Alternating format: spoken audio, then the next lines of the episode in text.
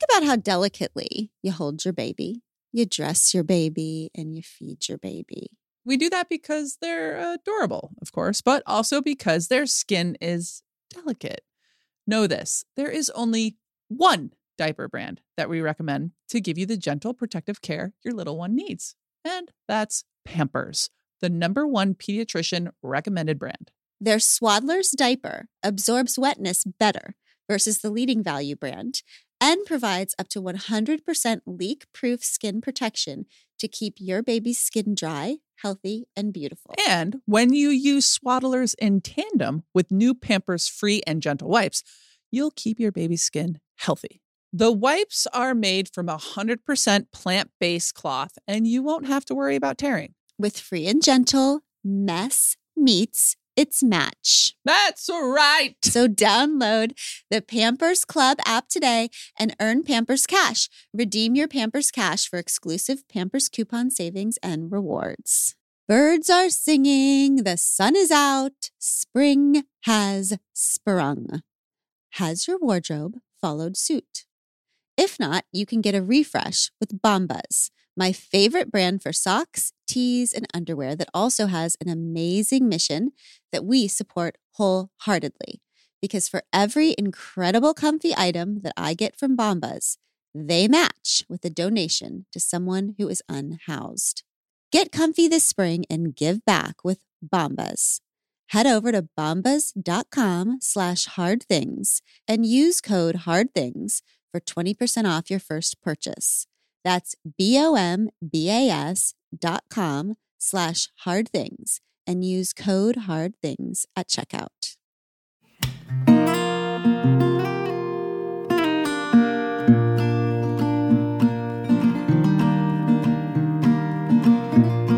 Welcome back to We Can Do Hard Things. Today, we are back with one of our favorite detectives of life, brilliant minds who help us figure out who we are, Doctor Becky. If you did not listen to the last episode, please go back and listen to our episode about attachment because it's going to help you understand this one. Doctor Becky Kennedy is a clinical psychologist, best-selling author, mom of three, has been named the Millennial Parenting Whisperer by TIME Magazine. Doctor Becky is the author of the number one New York Times bestseller, Good Inside, ooh, ooh. A Guide to Becoming the Parent You Want to Be, and founder of the Good Inside membership platform, a hub with Doctor Becky's complete parenting content collection all in one place. Her podcast, Good Inside with Doctor Becky, was one of Apple Podcasts' best shows of twenty twenty-one. Doctor Becky, thank you so much for being back with us today. So happy to be here. So I reached out to you a while back and asked you if you would come on the pod to talk to us about something called internal family systems. This is a theory. It's an approach to therapy. I'm going to give you my idea of, of it because um, I have been interested in internal family systems since you told me on episode one thirty and one thirty-one. That it is often used with, with eating disorders. And Doctor Becky, as an aside, I have talked to the Pod Squad already this year about how I am back in intense therapy because of uh, my recent diagnosis with anorexia. So I am in this shit right now. I am in the shit. As opposed to all the other times when we haven't been in the right. shit, Doctor Becky. When we've been easy breezy and fine and have had things figured out. You might be surprised to know. So the idea of internal family systems, the way my therapist started talking to me and eased me into this is I would say, I don't have a problem. I'm fine in a million different ways. And she would say, okay, friend, why don't you talk to me about the voice inside your head that speaks to you whenever you want to eat or experience food or, and I would tell her the voice, what the voice would say. And she would say, okay, so if one of your daughters told you that that voice was coming up in her head, what would you say to your daughter? And I would say, well, I would immediately understand that that voice was unhealthy and not free. And I would be very upset. And then so my therapist would say, okay, so then can you understand that maybe you have a voice inside your head that is not helpful to you? And perhaps that self, that voice, that is that self was developed in childhood to protect you from something, with which led us to mm-hmm. this idea of internal family systems and the idea that our, our minds are multiple, which is not a new idea. It's just that our, we have many different selves inside of us, mm-hmm. and that our mental system is actually more like a family than it is like an individual. Can you yes. explain that? Mm. Yes. So I didn't study I F S in grad school. I don't know if it wasn't as big then. It's still, like, it's becoming increasingly popular, which is just amazing. But Dick Schwartz is the author of All Things Family Systems. And really, I feel like he understands the human mind mm-hmm. in a way that is so unique. And, and everyone I know who reads his book or learns about I F S is like, this just makes yes. sense. Like, it makes mm-hmm. so much sense. Your body's like, yes. Mm-hmm. It just speaks to how we're organized, right? So I think the main idea really of I F S is that the mind is multiple and that everyone both has a self, and that's a capital mm-hmm. S in I F S, and everyone has parts. I think when we think about the word parts, we think multiple personality disorder or schizophrenia, and there's a real pathologizing. I think Dick Schwartz would say that's that's a that's a very extreme version of parts. Some adaptations early on had to be so extreme. And everybody has parts. Mm-hmm. And most of our kind of, quote, symptoms or our moments of reactivity, that is triggers when we're like, oh, geez, why did I say that? I never wanted to say that. I didn't want to react that way. I just turned into a version of myself. I don't even recognize those words. I think those are keywords of, oh, and the way I envision it is a part of me, kind of who, who should have a rightful seat at the boardroom table mm-hmm. in my life, they just took over the C E O, mm-hmm. right? They that's what happened. They just took over the driver's mm-hmm. seat.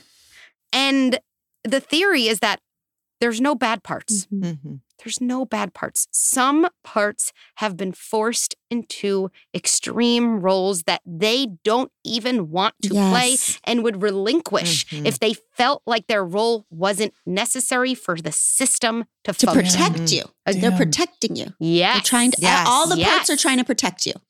Yes. And they legitimately did protect yes. you. Mm-hmm. Yes. For the majority of the years where you were learning about what was safe in the world when you were utterly dependent. Mm-hmm. So in adulthood, those extreme parts probably no longer protect you in reality, mm-hmm. at least not in their extreme sense. And yet, as we've talked about, the systems, the parts that wired early to protect us, understandably, are hesitant to let go. And yet, they can, when they start to see that the system and the self can be safe, and then they can take on different, less extreme mm-hmm. roles. Interesting. Yes.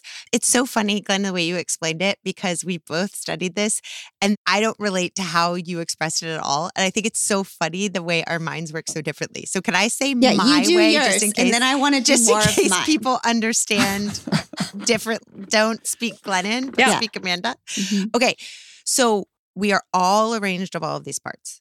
All of these parts are equally beneficial to us. When we come in this world, they are all equally valuable. Then, as we experience attachment injuries, as we experience traumas, the parts that experience those traumas and injuries, or they're shamed out of us, which is all the way of saying the same thing, right? They step into a role that to protect us. So they have been shamed. Now that original role becomes a role to protect us. So in Schwartz's language, that's burdens. They take on burdens as a result of those injuries. And they take that job very seriously. And they hold on to it and do whatever is necessary to do it. Now, the role that first protected us become roles that hurt us later on. Okay. So as they're hurting us, we say, whether it's an eating disorder, whether it's an addiction or whatever, we are told by the world, hey, ignore that part of you. That part of you is bad. That part of you is creating pain for you and for everyone around you. Just tell it to shut up, that part. That's the bad part of you. Focus on these other parts of you. But when we starve any part of ourselves, they just get stronger trying to get our attention because every part is equally valuable and beneficial to us. So we try to starve it out, it just takes over. And so that's why we have mm-hmm. to look beneath it and say, what are you trying to protect? And what are you trying to say? And when we unburden that part, that part shows up in our life in a way that's actually helpful to us. There is a truth here that it's not even mine. It's his. I, I think Dick says we're all born with parts, that the goal, like everyone has parts and everyone has a self. Uh, both okay. are true. And then the goal is not to ever get rid of parts because, yeah, one way of thinking about a part could be an intense feeling. Let's say like anger, mm-hmm. okay? So instead of thinking of anger, because it is kind of this like amorphous, okay, what if there's a part of me that feels anger? Let's say that. That's different from the self, yes. I always think it's like the sturdiest leader is self. Mm-hmm. It's very grounded, very present, calm, confident, capable, compassionate, all the things. And then, yes, what happens is there's a kind of multi-layered system to protect us if those parts weren't received in attachment, if those parts have to be kept away. And now think about, let's say my angry part had to learn basically to closet itself, mm-hmm. like get into the closet. That is not safe here. Well, how would your body manage that? And in I F S theory, there's two ways, and, and it makes sense. Number one is, is, is these parts called managers. Mm-hmm. Managers are the day-to-day things you do to keep your exiled parts, the anger, in the closet. Mm-hmm. So maybe you stay very, very busy. You're always busying yourself with a million different things. Maybe you're very perfectionistic. Again, it's just a way to kind of keep the mind going, going, going. Mm-hmm. Maybe you're very obsessive. That would be a manager part. Mm-hmm. Okay, what about when the managers, like once in a while, the managers, they struggle. They get tired. You know, they take a rest. And then that exile, that anger comes out of the closet. Oh, no. Then we have another part, a firefighter part. A firefighter part is not proactive in keeping it in the closet. It is reactive. That's why they act intensely. Drug use. Oh, that is a fast way to get rid of a feeling. Being perfectionistic isn't a fast way to get rid of a feeling. It's just a way to like kind of keep feelings at mm-hmm. bay.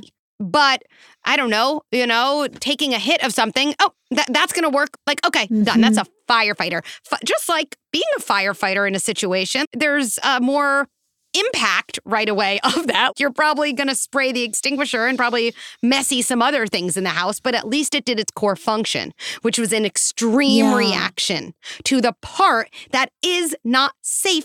The exile parts, all where all the trauma is, all the sadness, all the depth, all the, I call it kind of the canyon of purple, glittery, black, fuzzy, like whatever the over the canyon is, is the exiled parts of us are uh, uh, the managers and the firefighters. Their jobs really are to protect us from the exile, to not feel what the exile feels. The managers yes. do it by control yes. and the firefighters do it by setting things on fire so that we are distracted from the exile's pain. Yes. Yes. I think that's all, that's all right. Okay. So like for my eating disorder stuff, this is how I feel like, and I know this is not exactly it, but I feel like I mm-hmm. thought I had dealt with my shit. And what I found out was that the exile part, that was where my bulimia was. And I never went far enough into the exile to heal the exile part of me that wanted mm-hmm. to be heard, that wanted to be understood, that wanted to be revisited, that wanted to discuss that trauma that wound us up there. But I never did that. I just put my managers on high, high, high function. Mm-hmm. I just became anorexic. Anorexia is a high freaking level manager that's like, we will control this shit so that we never have to go back to the exile. Mm-hmm. So now the work is to let the exile, like I feel like poetry to me is, is I can be in my exile parts. So then I have to delve into poetry mm-hmm. where I can let the exile part of me speak. Is that the goal of Internal Family Systems, is to reach into the exile parts of you and allow them to come to the surface without having to manage or firefight them away? The way I think about it is... It's just bringing a little bit more homeostasis to the whole system. Mm. So it's to like get to know your part. So even Glennon, what you were saying, that's like, I'm fine, I'm fine, like I'm fine, right? And you can look at the part that talks to you around food, which maybe you said is the messed up part. But I also think a very like I F S-informed intervention would be like, let's just stay with that part of mm-hmm. you right now, the it's mm-hmm. fine part. Get to know that part. When we're struggling, often our parts only know each other and they hate each oh, other. They don't mm-hmm. like each other.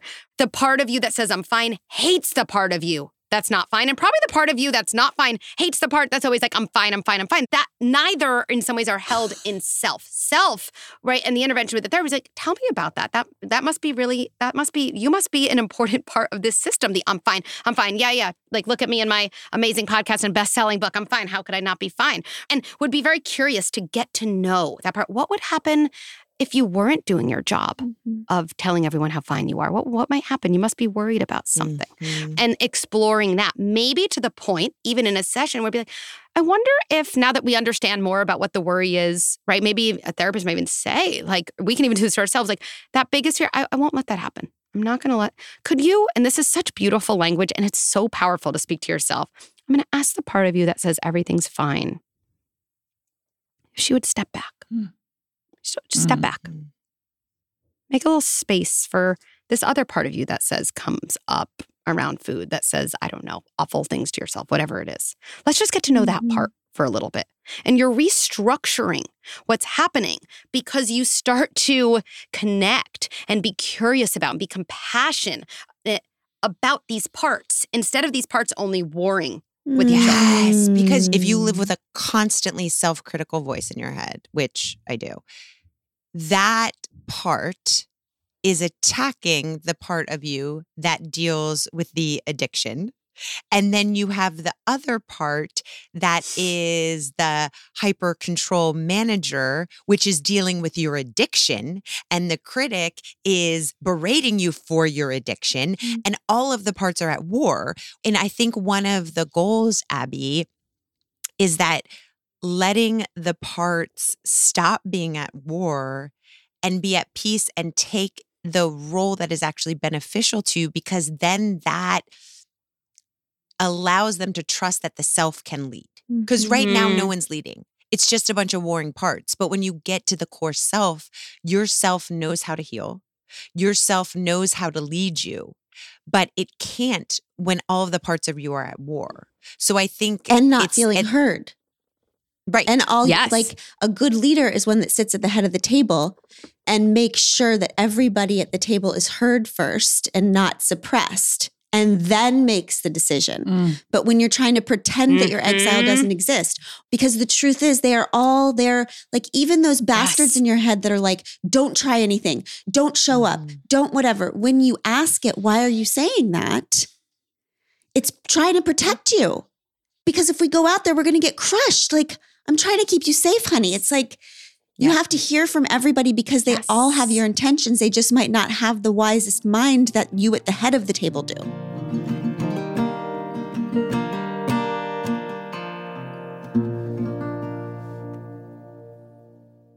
The weather's getting warmer, which is wonderful because we can say bye-bye to big, bulky sweaters and jackets and hello to shorts and tees. I just ordered three of Quince's muscle tanks.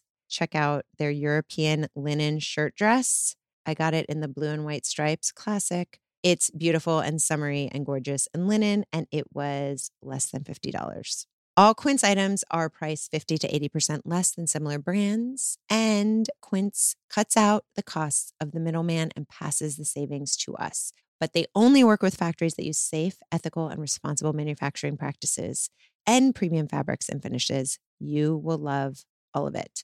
Get warm weather ready with Quince. Go to quince.com slash hard things for free shipping on your order and three hundred sixty-five day returns. That's Q-U-I-N-C-E dot com slash hard things to get free shipping and three hundred sixty-five day returns. Quince.com slash hard things.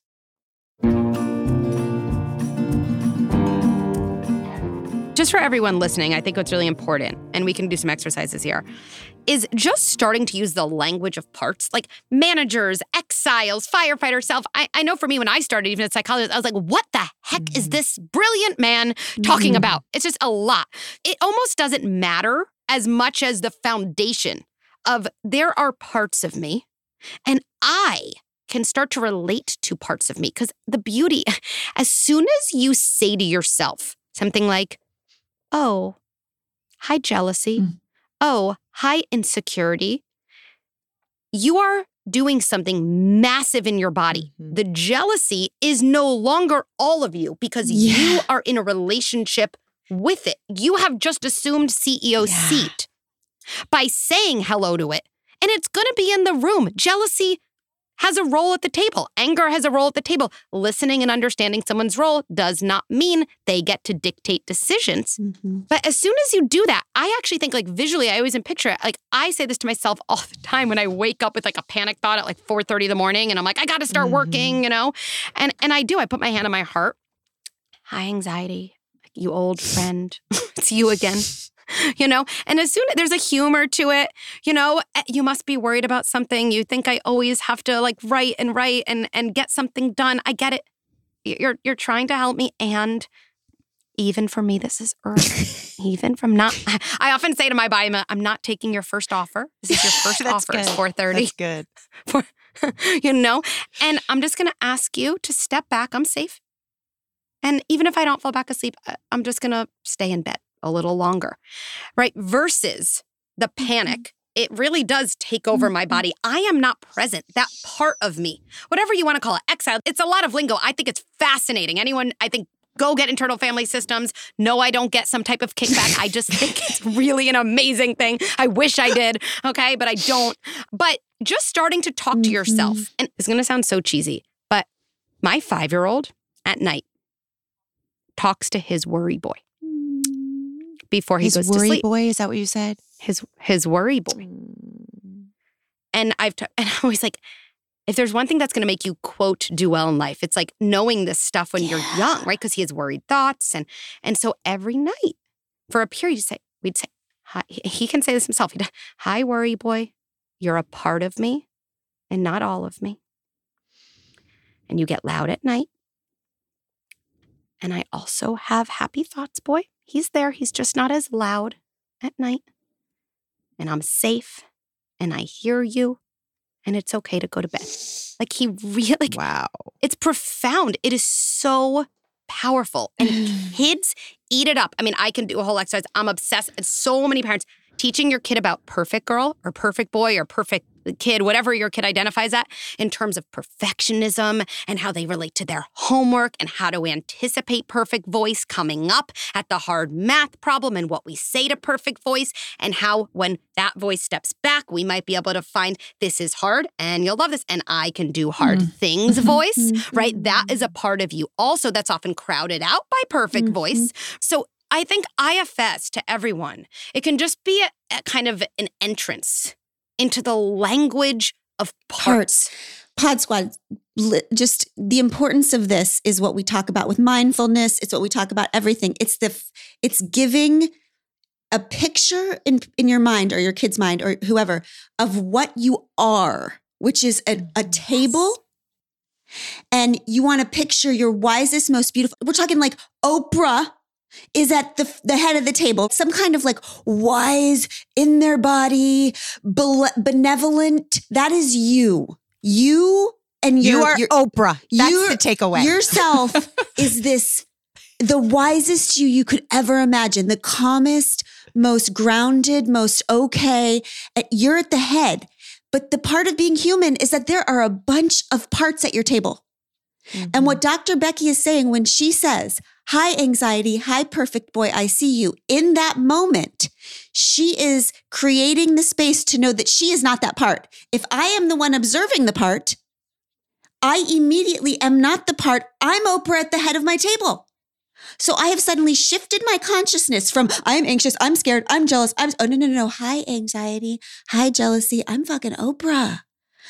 I'm fucking Oprah. And so I am going to listen to all of you because I know you're my advisors and I know you have things to say. And then I am going to bestow upon us what we are going to do next. And we are going to live our best life. Right. Because we are Oprah. Right. I mean, yes. And everyone gets a car. And you get a car. Anxiety gets a car. And you get a car. Yes. Anger gets a car. But it's so beautiful. I just want to ask a quick question just to break it down to more granular, simpler, because great. I know for love me, it. This feels like a lot. Yeah. Love you guys. You're very smart. But I think it's important to kind of understand, how do we determine yes. the parts? Because yep. mm, for good, me, good. I might not be able to, in the moment, like, oh, that's jealousy. Like, what are some exercises we can do to figure out what the parts are sitting at the table with us? So with good. I actually think the most practical way too, I always, same thing, just like what's pragmatic, what's mm-hmm. easiest here, okay? Lowest lift is to actually start to learn the qualities that let you know you're in yes. self. Because the other moments we're probably noticing a part. Ooh, good. So I said to Dick many times, I was like, how did you get all the words to represent self to start yes. with? Like, how did the lexicon work for you that way? You're a magician, okay? Because the qualities of self are are the following, all of which begin with C. And those are compassion, connectedness, curiosity, clarity, calm, confidence, courage, and creativity. Now, I know if you're like all of us on this pod, you're like, I've never experienced all those things right. at once. So when you're reactive, when you have one of those moments where it's not even like you, you're pre- you're like, I just did something. That's what it often feels like when you noticed a part. Or my partner's coming home and you just, you feel the, you're about to rage, you know, you're like, oh, am I confident and and clear right no. now? Like, yeah, probably. No, not, not exactly. And when we act from a part, it is like, you know, I know he talks about the orchestra. It's like you're, the violinist became the mm-hmm. conductor. The violinist is important, but it's not meant to be mm-hmm. the conductor. The associate who's giving you input at the boardroom table is not meant to be the C E O. Yes. Now, that doesn't mean maybe, it's not to say you're not really pissed at your mm-hmm. partner for whatever you're pissed at, but nobody I know feels great raging at mm-hmm. someone. They feel good being like, what am I, what, what am I angry at? Okay, I'm curious. I'm in a relationship with this anger. Huh. I'm noticing anger. What is it telling me? Oh, my partner said they'd be home for bath time. And once again, I did my the kids' bath by myself. Yeah, I am angry about that. Okay. Knowing that, I don't know. What am I looking for? Mm-hmm. I, and this relates to attachment mm-hmm. too. If I have learned that anger is allowed within an attachment, mm-hmm. back from my earliest years, then I in self can be in relationship with my angry part. If I learned, yeah, mm-mm, threat, threat, danger, danger. My family never differentiated between angry behavior, which came because I wasn't yet able to regulate anger, but there was no differentiation between angry behavior and angry feelings. So I had to keep the feeling Mm-hmm. away because it's what led to the behavior in my mind and I never learned skills. So just get out with the anger. Well, now when I'm angry, anger, we can't beat our feelings. So they're there. So if we can't erase them, then guess what? They never got attachment. I often think with a feeling that never got attachment, it never got cushioned in like a loving way, not suppressed. It never got a cushion. So when it comes up, it takes yeah. over my whole body. That part takes over the C E O's seat. Mm. So I think a, a, a way to know it's something is a part is when you're like, yeah, nothing right now feels those mm. C words. And also, we tend not to want to get to know that feeling. If it's a like, yeah, I want to keep that away. Yeah, no, if I can't be curious about it, yeah, then that lets me know that a part has taken over. Follow-up question. Okay. The anger comes up. In the world in which we want to, that Oprah. Can I just explain what I mean by Oprah? I've never seen someone, the way that she, I'm thinking of this literally. She sits at the head of a table. She is in complete presence. She is in complete mm-hmm. openness and curiosity. She takes in everyone's thing at the table with openness, curiosity, kindness. And then you can see her filtering it all out. And then she delivers what's going to happen. And so she's not trying to please anybody. She's just in her groundedness, and then she decides. She's like filters it all and decides. So that's what I mean by being Oprah at the head of the table. So the anger comes up. Is it the goal to just be in conversation with the anger as the feeling arises, allow your higher self to control or or take over, so to speak, and to not be outwardly angry, to not, I, I just, I'm, I'm curious, like feelings are happening.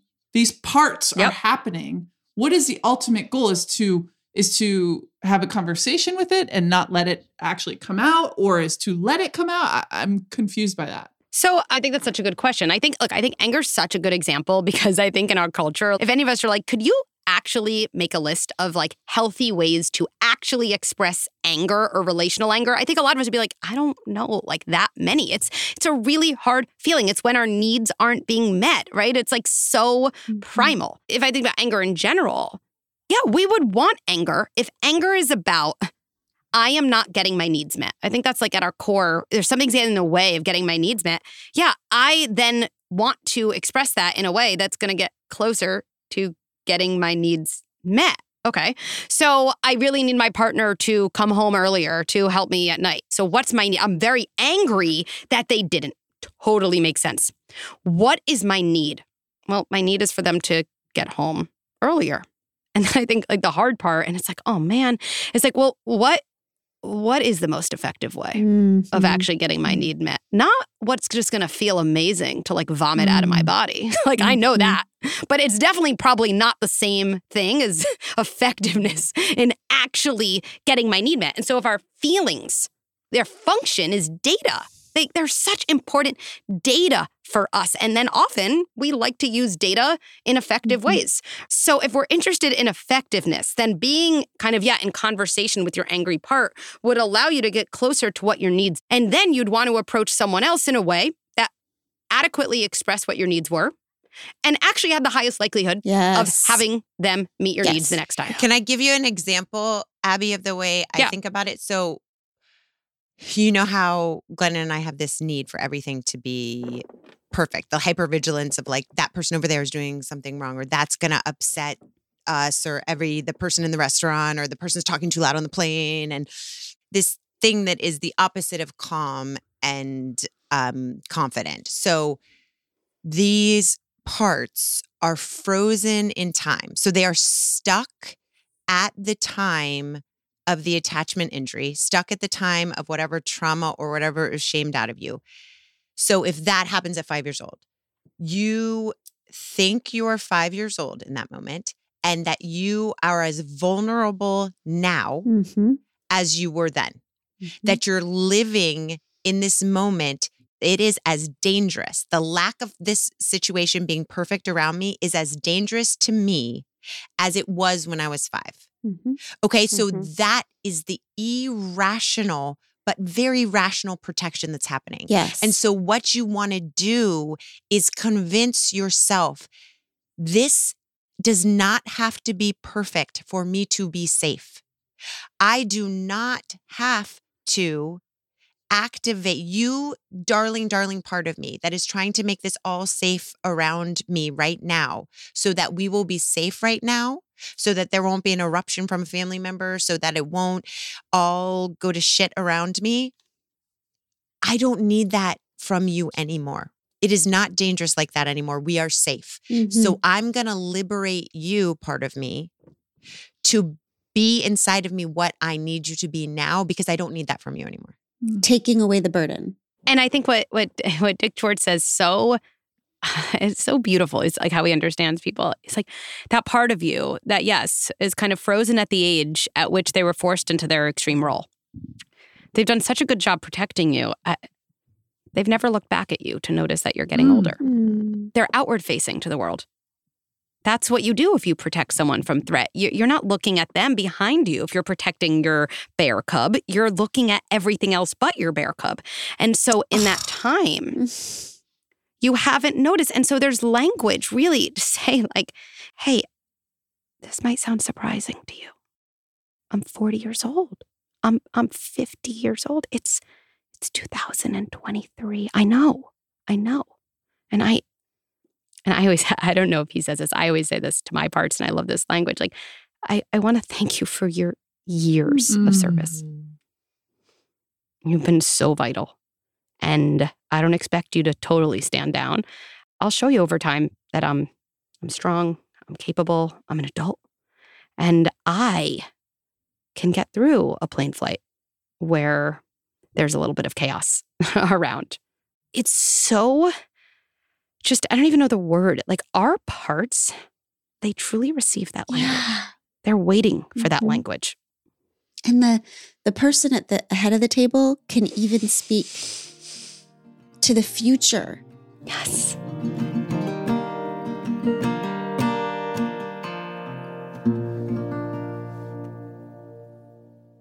If you want to learn something new, would you rather learn it on your own, from a random teacher, or from folks who are the best of the best in that skill? I think I know which option most of you would choose. That's made possible by MasterClass. In recent months, they've added classes from the likes of Ava DuVernay, who gives us tips on how to reframe our thinking in all walks of life. One of our personal favorites recently was the one-on-one time we got with Amy Poehler in her class on preparing to be unprepared. So good. With Ava DuVernay. With over one hundred eighty world-class instructors and a thirty-day money-back guarantee for new members, there's no reason not to get started today. And right now, our listeners will get an additional fifteen percent off an annual membership at masterclass.com slash hard things. Get fifteen percent off right now at masterclass.com slash hard things. Masterclass.com slash hard things.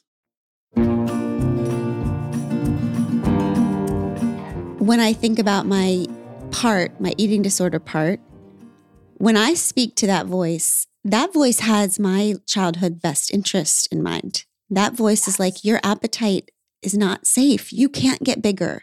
You, your attachment will be threatened if you eat too much, yes. if you get bigger. You, we're, we're, I'm trying to keep you safe. And P S, the whole rest of your life, that has been confirmed. It's not just your, your original family, that your culture.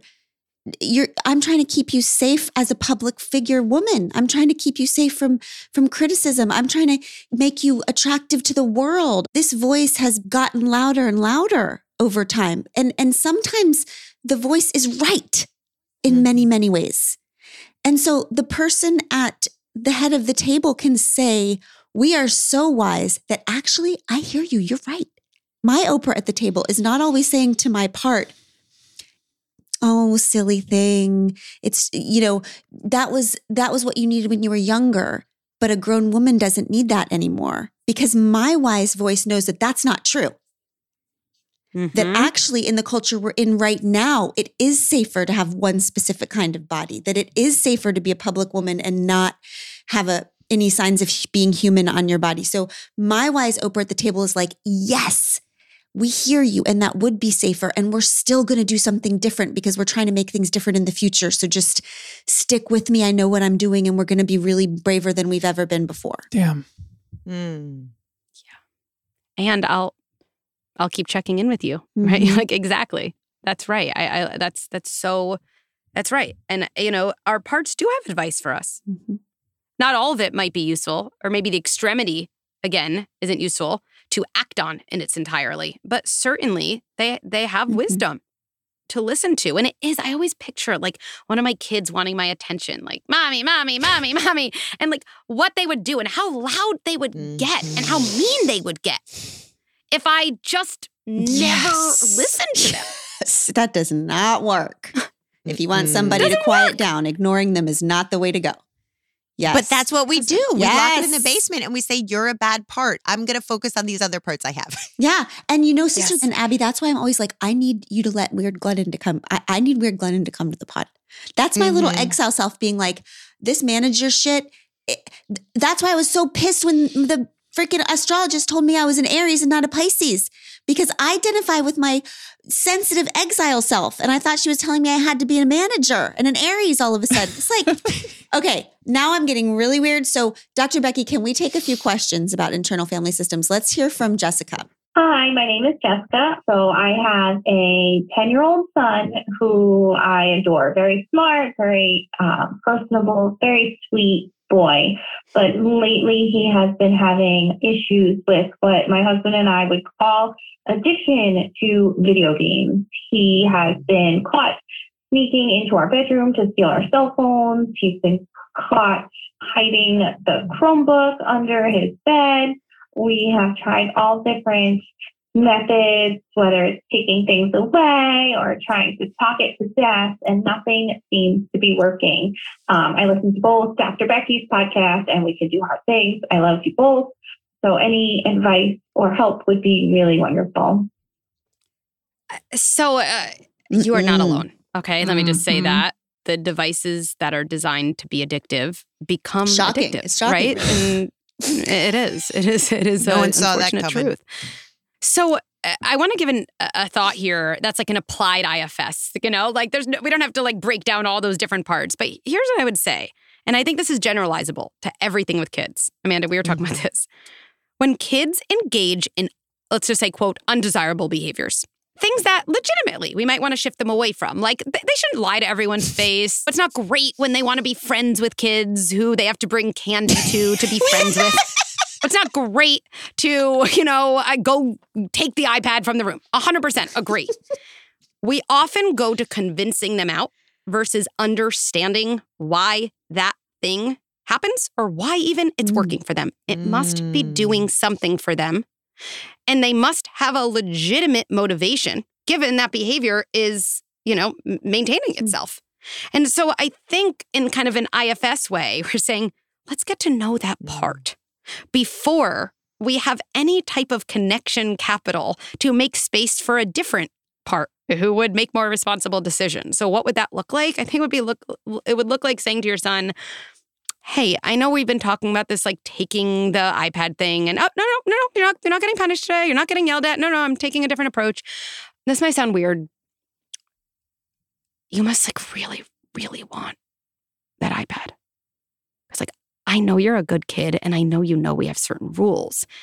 And there must be a moment where like you want it and then that want must like it's so big or I don't even know that it's like it takes over you. And then that walks you to my room and finds it in the shelf and you climb up.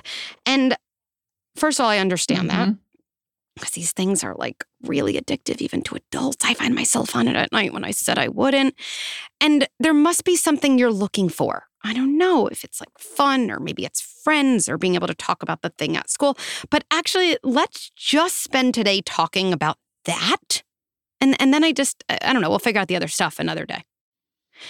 And so the part of him that's going to steal the iPad now is no longer kind of encoded in continued aloneness mm. and shame and punishment and blame because you're actually meeting it with understanding.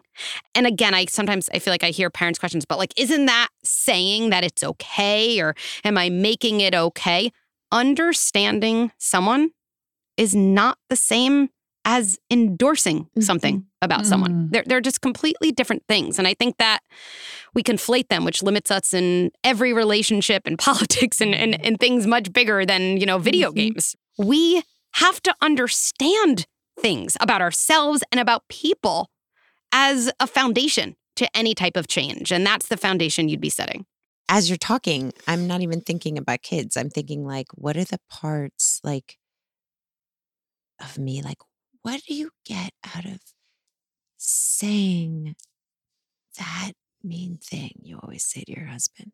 What is, what is that? What what are you needing from that? You know, mm. like I'm thinking of like mm-hmm. all of these things I do all the time. I'm just thinking yeah. about how yeah. much we pretend that like stealing an iPad under your bed. And then we pretend that that's like something that's terrible that we can't understand. But we do that shit all the time. Yeah. I just love the conversations with my kids that are like, oh my God, we are so weird.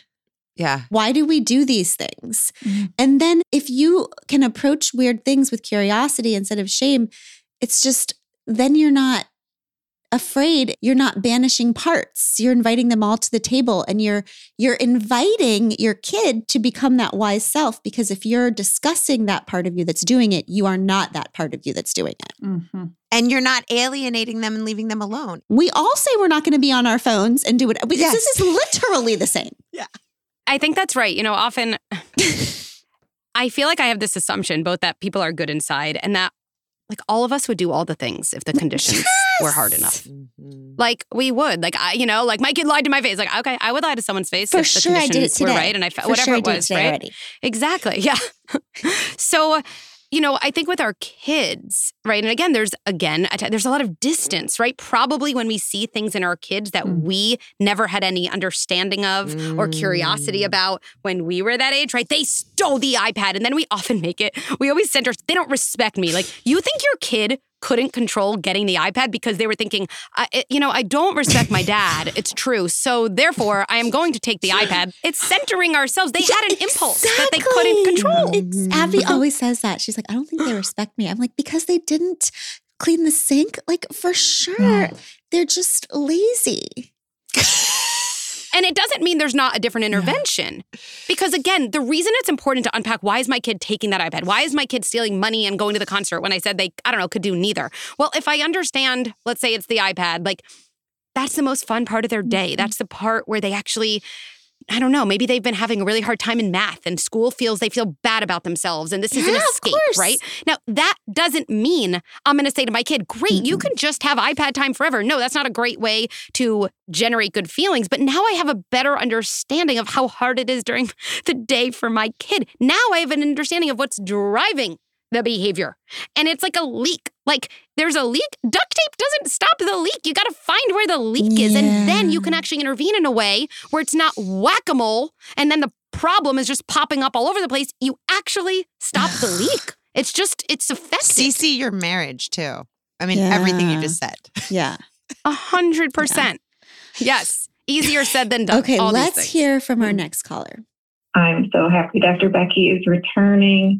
There's something that I have been kind of struggling with in a parenting aspect with my daughter, who is very empathetic and shy and sensitive. And when it comes to extracurriculars, you know, she says she is nervous and scared and she doesn't want to do this or that, um, or if we get involved in something, half the time then she says she doesn't want to go and she wants to stay home. I can relate, but I guess I'm wondering how much do I push to try to encourage her to do new things and try new things and find activities that work well for her, um, and how much do I sit back and let her emotions be known and trust her feelings? Kind of a a difficult task, and she's only five. Um, but any advice would be great. Love this question. Mm-hmm. I love this question. And I think here's a time when, to me, the most powerful intervention in any of our relationships is just to say, like, am I asking myself the best mm-hmm. question I could be asking? A question dictates the path we walk down in our relationships with people, everything. So here, I think I find the question stressful. Like, do I push them to go or do I kind of sit back? And I think, especially as we're talking about I F S, there's a different question. And I think it has a more obvious answer. If we don't have an obvious answer, often we're just asking ourselves mm. the wrong question instead of being hard on ourselves that we don't Damn. know the answer. So Whoa, that's good. do I, like, do I get to know the part of my kid who's so hesitant and learn more about her? Or do I not get to know the part of her that's hesitant? And do I not learn more about her? And again, it's like, what? Like, Becky, how are you even asking that question? Obviously, it's the first. Great. Now, now we have a question. And then uh, I'll pause. But then we could go from there.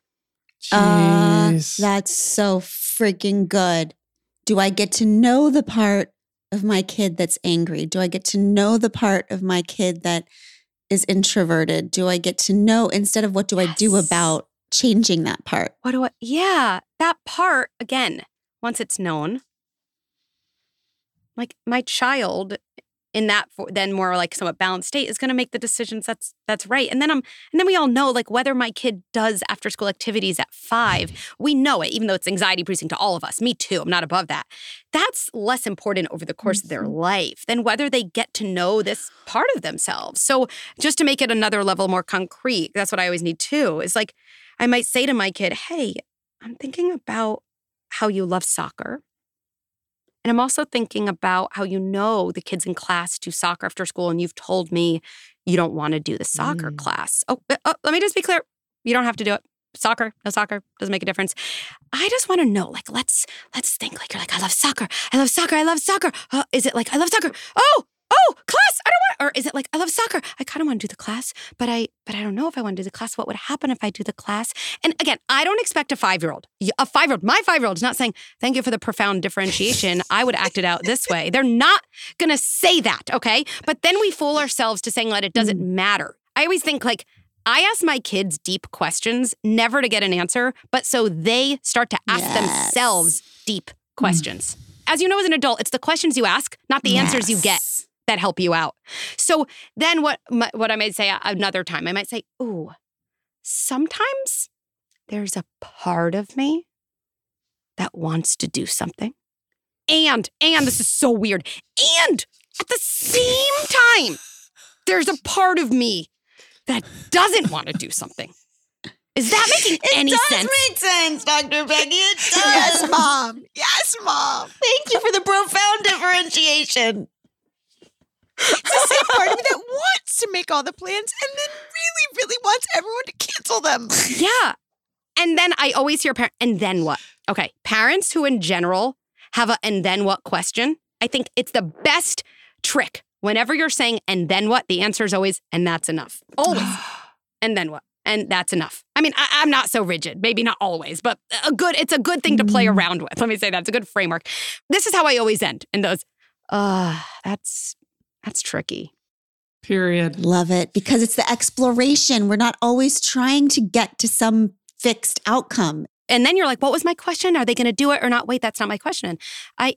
Yeah, I totally am getting to know that part a little bit. Okay, okay, I guess I I guess I did my job. It's kind of a weird feeling. Doesn't feel like how I usually think about it, but that it, you know, I guess I did that. I can I can now feel good about myself and go to bed. I think it's so important as a parent too. We do so much projection on our kids that it's like, yes, decide one way or the other. I know for me, indecisiveness is a trigger. Mm. And so why would I consider my five-year-old child to be decisive about life? They're freaking young. Yes. My fourteen-year-old, I, I get so triggered by our kids being indecisive. Because to you me, that was... You should listen to the attachment episode, Abby. Yeah, that was an attachment issue that I had that was that was safety mechanism in place that I had to put for yeah. myself. Maybe also, indecisiveness often means there's multiple parts of us mm. speaking up. It's not a thing, being indecisive. I don't think that's like a personality trait. I've never really thought about this before, so just formulating this out now. But I don't think indecisiveness is like a trait as much as maybe we weren't ever given the space to feel multiple things at once and pay attention to each and see where Woof. we landed. Ugh. I know you're just formulating that on the spot, but I think it kind of hit Sorry. the nail on the head over here. And if you think about our kids, again, like your kids are older than my kids, but like, you know, still they have a lot more of their lives where their adulthood, like taking time before, I don't know, you're given some job offer and you're like, this isn't what I want. And you kind of know it, but you're like, this is so much money and wh- whatever the other things. And everyone else would think this is impressive. To be able to say to yourself, there's a part of me that's drawn to this job offer. And there's a part of me that kind of feels no. Now, it's not even that the right decision is to say no. That's just an outcome. But we know that the process of getting to the best outcome probably involves being aware of both mm. parts. So you're actually mm. helping a kid with the things that actually lead to so much adaptation mm. in adulthood. Damn it all to hell.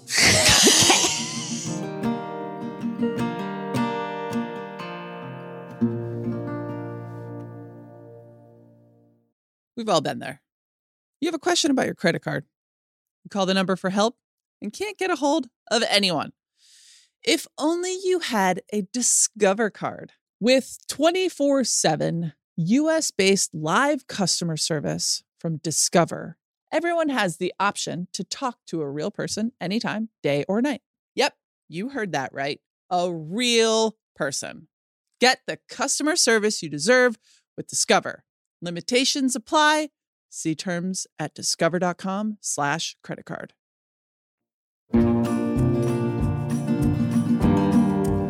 Let's hear from Cindy. This is Cindy. Uh, my question is, how do you parent a young adult? I was a structured parent when they were children, and apparently stricter than I realized. Now that they're older, they, they tell me. But, you know, it, it worked out. It was okay. They're good kids.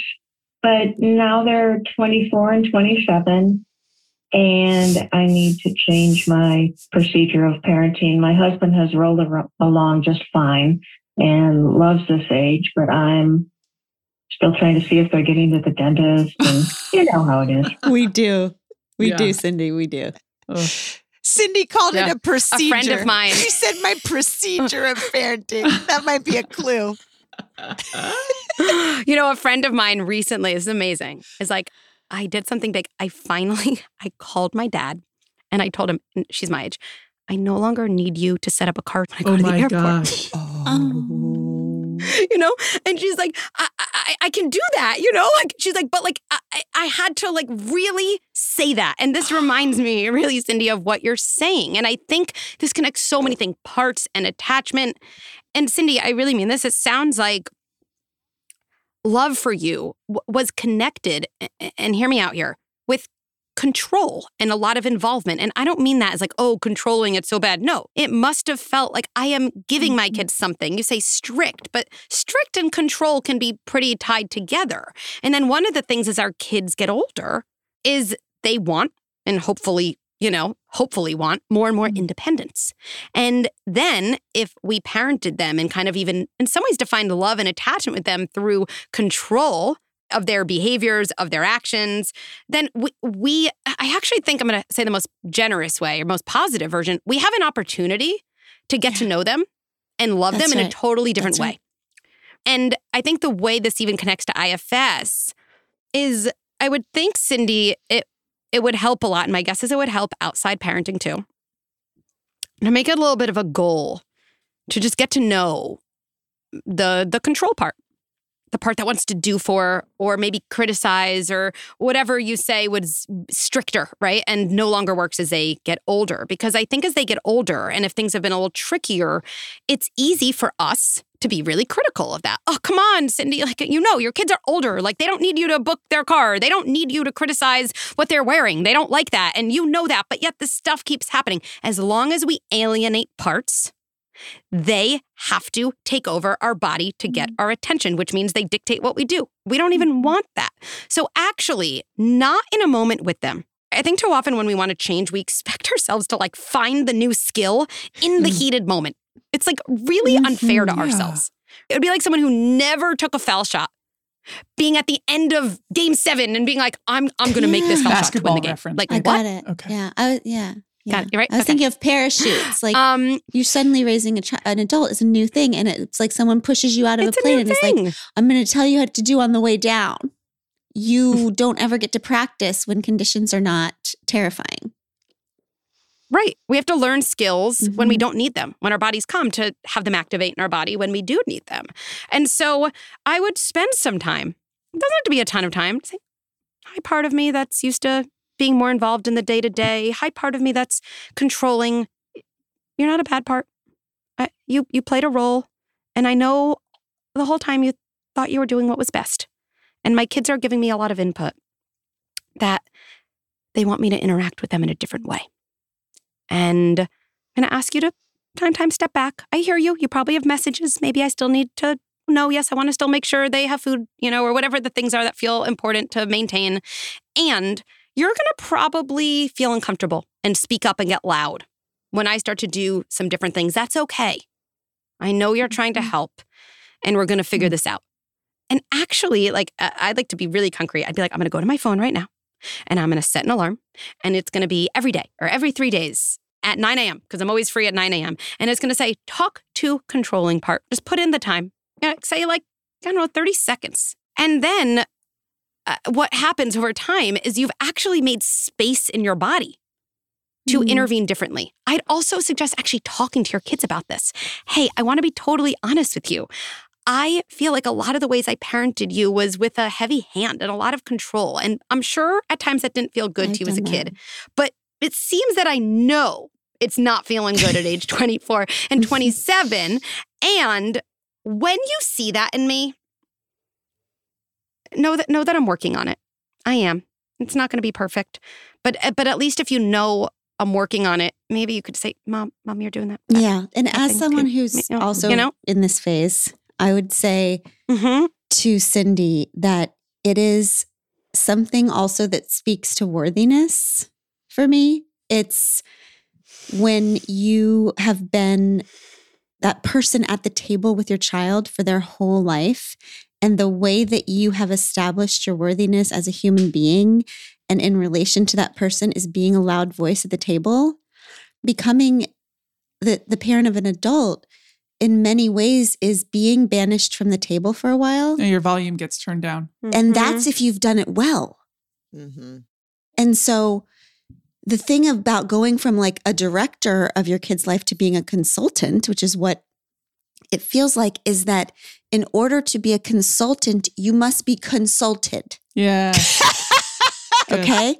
So if our role is to be a consultant in our kids' lives, if we are not being consulted, we are still being a controller, which means that is terrifying because yeah. there's this phase of time where you have to carry on, change your center of worthiness to your own life. Oh. And then this weird thing happens, which I have noticed recently, that if they see you living a, your own table with your own wise self, then they start asking for your consultation. Mm-hmm. Because they see you as having what they want. Mm-hmm.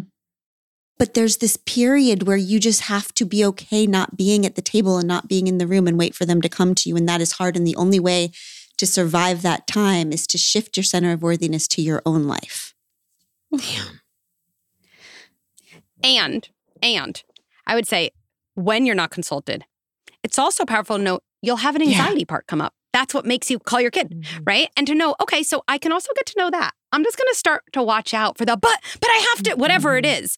And I'm going to make friends with her too. She's used to trying to compel me to do the thing I used to do. So as you change a role, right? I think often we say to ourselves, like, I want to change. And then we kind of say some version of like, and I, and I don't want to feel X. Like I want to go out with my friends and not feel guilty that I'm not putting my kids down. No, we want to go out with our friends and learn to tolerate feeling guilty about not putting our kids down. That's like actually much totally. more compelling because now I can yeah. do that instead of not. So, right? And if worse comes to worse, during a banishment and not being consulted time, I started loving my kid during meditation. I would sit, mm. like do meditation and then send all the love that I could from my little bedroom. I know that sounds weird, Glennon shit, but it worked. I felt like we might have the best relationship we've ever had now. Me We're just really getting him. along swimmingly. We are crushing it, understanding each other so well, not missing each other, pure love. Spending so um, much time together. Well, yes. And also something that happens is you tell me sometimes that you're feeling like sad that the kids are getting older, and and I have to keep reminding you, we we are building a beautiful life together, you and me. I know. Yeah. And that's important to remember. Yeah, that's right. Mm-hmm. Pod Squad, we love you. If this was a Trojan horse for you, which I know it was, Ugh. please go check out all of Doctor Becky's work. Fucking love her work. I, I love know. you, Doctor Becky. Thank you for Thank coming on with us. Thank you so Your much. Instagram is Doctor Becky at Good Inside. At Good Inside. On, at yeah. Good Inside. Mm-hmm. Thank you, y'all. We can do hard things like figure out the mystery that we are. We'll catch you back here next time.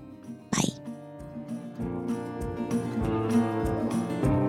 We Can Do Hard Things is produced in partnership with Cadence thirteen Studios. Be sure to rate, review, and follow the show on Apple Podcasts, Odyssey, or wherever you get your podcasts. Especially be sure to rate and review the podcast if you really liked it. If you didn't, don't worry about it. It's fine.